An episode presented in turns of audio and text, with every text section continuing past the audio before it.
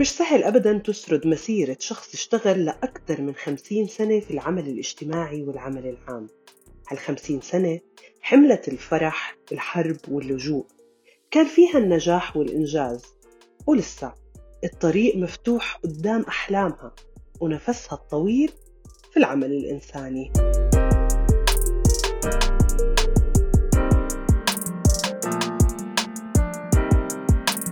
مسيرة حياتي يعني طويلة وعندي يعني لسه في قدامي مشوار طويل أنا بعتبر.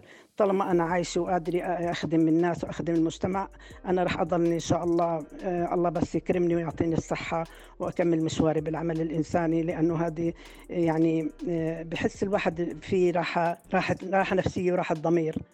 يعني أنا بوجه رسالة يعني بالآخر لكل الفتيات لكل الصبايا الجيل الناشئ الجديد إنه العمل التطوعي هو عمل لأنه عمل غير مأجور. في جانب إنساني في راحة ضمير في بتحسي إنك أنت يعني بتقدمي شيء للمجتمع وللوطن أهلا فيكم في بودكاست قصتها القصيرة. ميسر السعدي درست التمريض وانتقلت من فلسطين للأردن. اشتغلت بالحرب ومع مخيمات اللجوء. بس قبل كل هاد بدأ التحدي من وهي صغيرة من لما كانت تدرس في الابتدائية لما كانت طفلة بصف رابع وسط أكثر من ألف طالب. ميسر درست بمدرسة ذكور.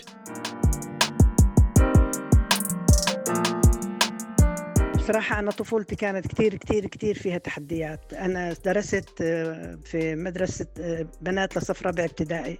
بعد أبوي كان يشتغل في وزارة التربية والتعليم. وبعد ما خلصت صف رابع ابتدائي دخل دخلت مدرسة الأولاد. أنا البنت الوحيدة اللي كنت بدرس في مدرسة فيها 1200 طالب.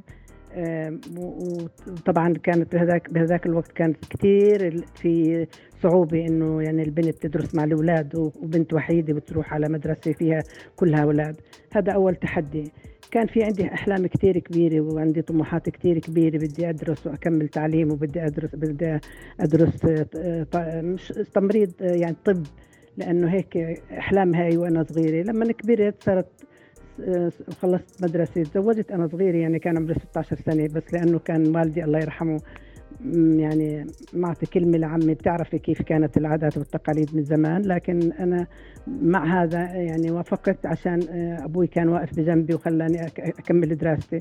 بعد ما خلصت صف ثالث إعدادي قلت له شرط أساسي حطيت بالعقد الزواج إنه أكمل تعليمي. وكملت دراستي بالتمريض لأني كنت كثير بحب مهنة التمريض. مهنة التمريض لأنه هي فيها يعني جانب إنساني وأنا كان عندي الحس الإنساني وأنا حتى وأنا طفلة صغيرة. رغم كل التحديات ورغم كل المفاهيم المغلوطة اللي كانت إنه كيف البنت تطلع من البيت وكيف تروح تشتغل وكيف إنها تدرس تمريض. التمريض كانت مهنة مرفوضة اجتماعيا. مع هذا أنا أصريت كنت أنا ساكنة بجنين ودرست في في القدس في مستشفى المطلع. فكان بالنسبة لي كثير في صعوبة إني كل يوم أروح من من جنين على القدس. وبعدين سكنت في سكن الطالبات وأنا كنت متزوجة بس زوجي كان يشتغل في الكويت وأنا كنت يعني كملت دراستي حسب الشرط اللي أنا كنت حاططه بالعقد الزواج. يعني تخيلي بهذاك الوقت أنا ما في حدا كان بيقدر يحط شرط بس أنا اشترطت عليهم إنه لازم أنا أكمل تعليمي ولازم أدرس اللي أنا المهنة اللي أنا بحبها. ميسر حطت الشروط اللي بدها إياها لتقدر تلحق شغفها. وإنها تعمل عمل إنساني وتكمل دراستها. شغف ميسر بمهنة التمريض واجه تحديات كثيرة. من أبرزها نظرة المجتمع اللي لليوم عم بتعاني من صورة نمطية. بس ميسر كانت دايما تشوف الجانب الإنساني بهاي المهنة اللي خلتها تكون موجودة دايما بين الناس لتقديم الخدمات في الحرب وفي اللجوء. وبعد ال 67 طبعا لما صارت حرب ال 67 أول سنة كنت بشتغل في مراكز الأمم والطفوله في في مخيم اللاجئين في جنين وصارت حرب ال 67 رجعنا رجينا على الأردن. يعني ما بتتخيلي قديش كان في صعوبة إنه كان عندي بنتين بهذا الوقت بنت عمرها سنتين ونص وبنت عمرها 40 يوم. فيعني التحقت كمان بال... لما اجيت لهون التحقت في آه، مخيمات اللاجئين شغلي الوظيفي عملي الوظيفي في مخيمات اللاجئين اللي هي كانت خيم وكانت بتعرفي كيف كانت الظروف في هذاك الوقت. آه، اشتغلت بسوف وبعدين بعد سوف صار آه، صارت اجت عاصفة ثلجية وطلعت من سوف على مخيم الكرامة. نقلونا الوكالة على مخيم الكرامة صارت معركة الكرامة شاركت في معركة الكرامة. يعني ضليتني في في العيادة عبين ما وقفت الحرب. طبعا كنا نسعف الجرحى وكان دورنا يعني في جانب إنساني إنه نبقى ونساعد الناس اللي كانت بحاجة للمساعدة. بعد ما خلصت من الكرامة رجعت رجعنا على عمان. بعدين اشتغلت في مخ... نقلوا المخيم الكرامه على مخيم شنيلر اشتغلت بمخيم شنيلر 13 سنة متواصلة. خلال هاي السنين اللي اشتغلت فيها في المخيم في المخيمات كنت كل مخيم كنت أشتغل فيه كنت يعني أشتغل بعد بعد دوامي في في الوكالة. آه، كل يوم ساعتين تطوع. يعني أساعد الأطفال لأنه كان شغلي يعني مع الأطفال تحديدا. وكنا بنجمع يعني أنا وزميلات إلي كنا نشتغل بطريقة يعني بديش أقول لك منهجية لكن كانت هيك عفوية وحماس إنه إحنا بنساعد الناس اللي اللي بحاجة لمساعدة. وبعد بها خلال هاي المرحلة بال 74 تاسس اتحاد المرأة الأردنية. أنا كنت واحدة من مؤسسات الاتحاد. كل هاي السنين اللي اشتغلت فيها في الوكالة كنت على مدار 28 سنة اشتغلت في وكالة الغوث في مراكز الأمم والطفولة. كنت كل مركز كل مخيم أشتغل فيه أسس فيه مركز مركز للنساء لأنه كنت بحس دائما إنه آه، يعني النساء هم أكثر حاجة للخدمة وأكثر حاجة للمساعدة وخاصة أنت بتعرفي كيف ظروف الناس لما وظروف اللاجئين.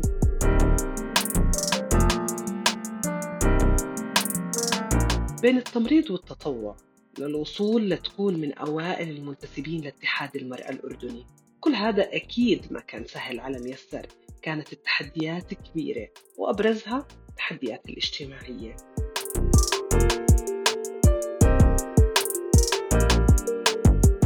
يعني كل الأماكن اللي اشتغلت فيها كان فيها تحديات تحديات على مستوى الأسرة لأنه عندي عندي بنتين كانوا بنتين صغار بتعرفي في هذاك الوقت ما كانش أهلي كلياتهم في فلسطين وأنا لحالي هون. كان في كتير صعوبة يعني إني أترك بناتي أو أروح على الشغل. أحيانا أحطهم عند الجارة أحيانا آه، أجيب حدا يقعد عندهم. يعني كانت كتير كتير فيها صعوبة. بعدين صرت أخذهم معي على الشغل. البنتين صرت أخذهم معي على الشغل لأنه كنت كتير آه، يعني دايما قلقة عليهم وخايف يصير لهم إشي وأنا مش موجودة. وبعدين لما كبروا بناتي وجبت كمان الولد بعد البنات بعد البنتين هدول صارت المسؤولية علي أكبر.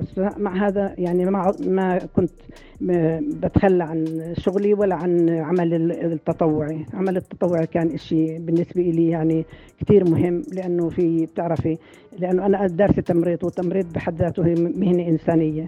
وبدك تكوني قريبة من الناس لازم تشوفي يعني تشوفي تشاركيهم بمشاكلهم بهمومهم بالظروف اللي هم بمروا فيها. وأنا بالنسبة لي كان هذا هدف أساسي يعني. آه، يعني في كل مرحلة من مراحل عمري كان فيها تحديات. لكن رغم كل هالتحديات دائما في نجاحات وإنجاز مش بس على مستوى العمل والتطوع كمان على مستوى إنجاز المشاريع والتميز فيها. اشتغلت في بال 98 يا رب اشتغلت مع آه، وأنا باتحاد المرأة كنت رئيسة لجنة المرأة بالاتحاد ورئيسة لجنة المشاريع. عملت مشروع آه، وكان مشروعي بهذاك العام من أحسن المشاريع اللي مولها اليو إن دي بي برنامج الأمم المتحدة الإنمائي. ويعني طلبوا من الأردن من مكتب الأردن أنهم يرشحوا اسم وحدة اشتغلت في برامجهم وكان برنامجها ناجح. كان أنا أحسن مشروع في المشاريع اللي تقدم تقدمت في هذاك العام كان مشروعي. فنسبوا اسمي مكتب الأمم المتحدة لل آه، لجنة الأمم المتحدة كان بدهم يعملوا احتفال في اليوم العالمي لمجابهة الفقر. من حسن حظي إنه أنا لما طلبوا السي في تبعتي أنا مشتغلي 30 سنة بمراكز الاموم والطفولة بالوكالة. فيعني حسبوا سنين الخدمة هاي كلياتها. طبعا إضافة لعمل التطوعي في المراكز اللي كنت بشتغل فيها. وكانت كنت أنا واحدة من خمس نساء من النساء اللي تكرموا في هذاك العام. وطبعا يعني تكريمي كان يعني أعطاني حافز إني أكمل يعني أنا مش أوقف يعني بالعكس يعني صار عندي طموح إني أشتغل أكثر وأخدم الناس أكثر وأقدم للمجتمع يعني مجتمع اللاجئين والمجتمع الأردني أقدم شيء أكثر آه، وفي عام وحصلت على كثير من الجوائز وكنت أكثر ب يعني عضو في أكثر من مؤسسة مؤسسات كلياتها وطنية آه، بتخدم المجتمع.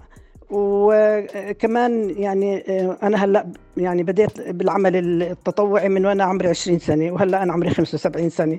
فيعني كل هاي السنين اللي اشتغلت فيها كلها يعني كانت عبارة عن يعني كل مرحلة من المراحل كنت بقدم فيها خدمة للوطن خدمة للإنسان خدمة للأطفال خدمة لأي فئة من فئات المجتمع. وهلأ أنا يعني بسنة من أول ما أسست الجمعية بعد ما أخذت الجائزة آه، أنا كنت أمينة سر الاتحاد لما لما أخذت الجائزة. بس بعدين لما أخذت الجائزة آه، أسست جمعية هي جمعية الأسر التنموية اشتغلت فيها على التمكين الاقتصادي للمرأة التمكين الاقتصادي ببرامج آه، يعني غير تقليدية برامج يعني لها لها أسس الستات اللي بتدربوا اللي هم بتسربوا من المدارس ما عندهم مش امكانيات يكملوا تعليم. عفوا. آه، فعملنا برنامج اللي هو برنامج ازدهار. تمكين النساء في المجالات الخدمية. بتعرفي هذا كمان كان تحدي كبير إنه كيف يعني المجتمع الأردني بيرفض إنه الستات يشتغلوا في البيوت أو يشتغلوا في المؤسسات يعني زي الفنادق زي المستشفيات. وهذا المست... هذا المشروع يعني أول مشروع على مستوى الوطن كان.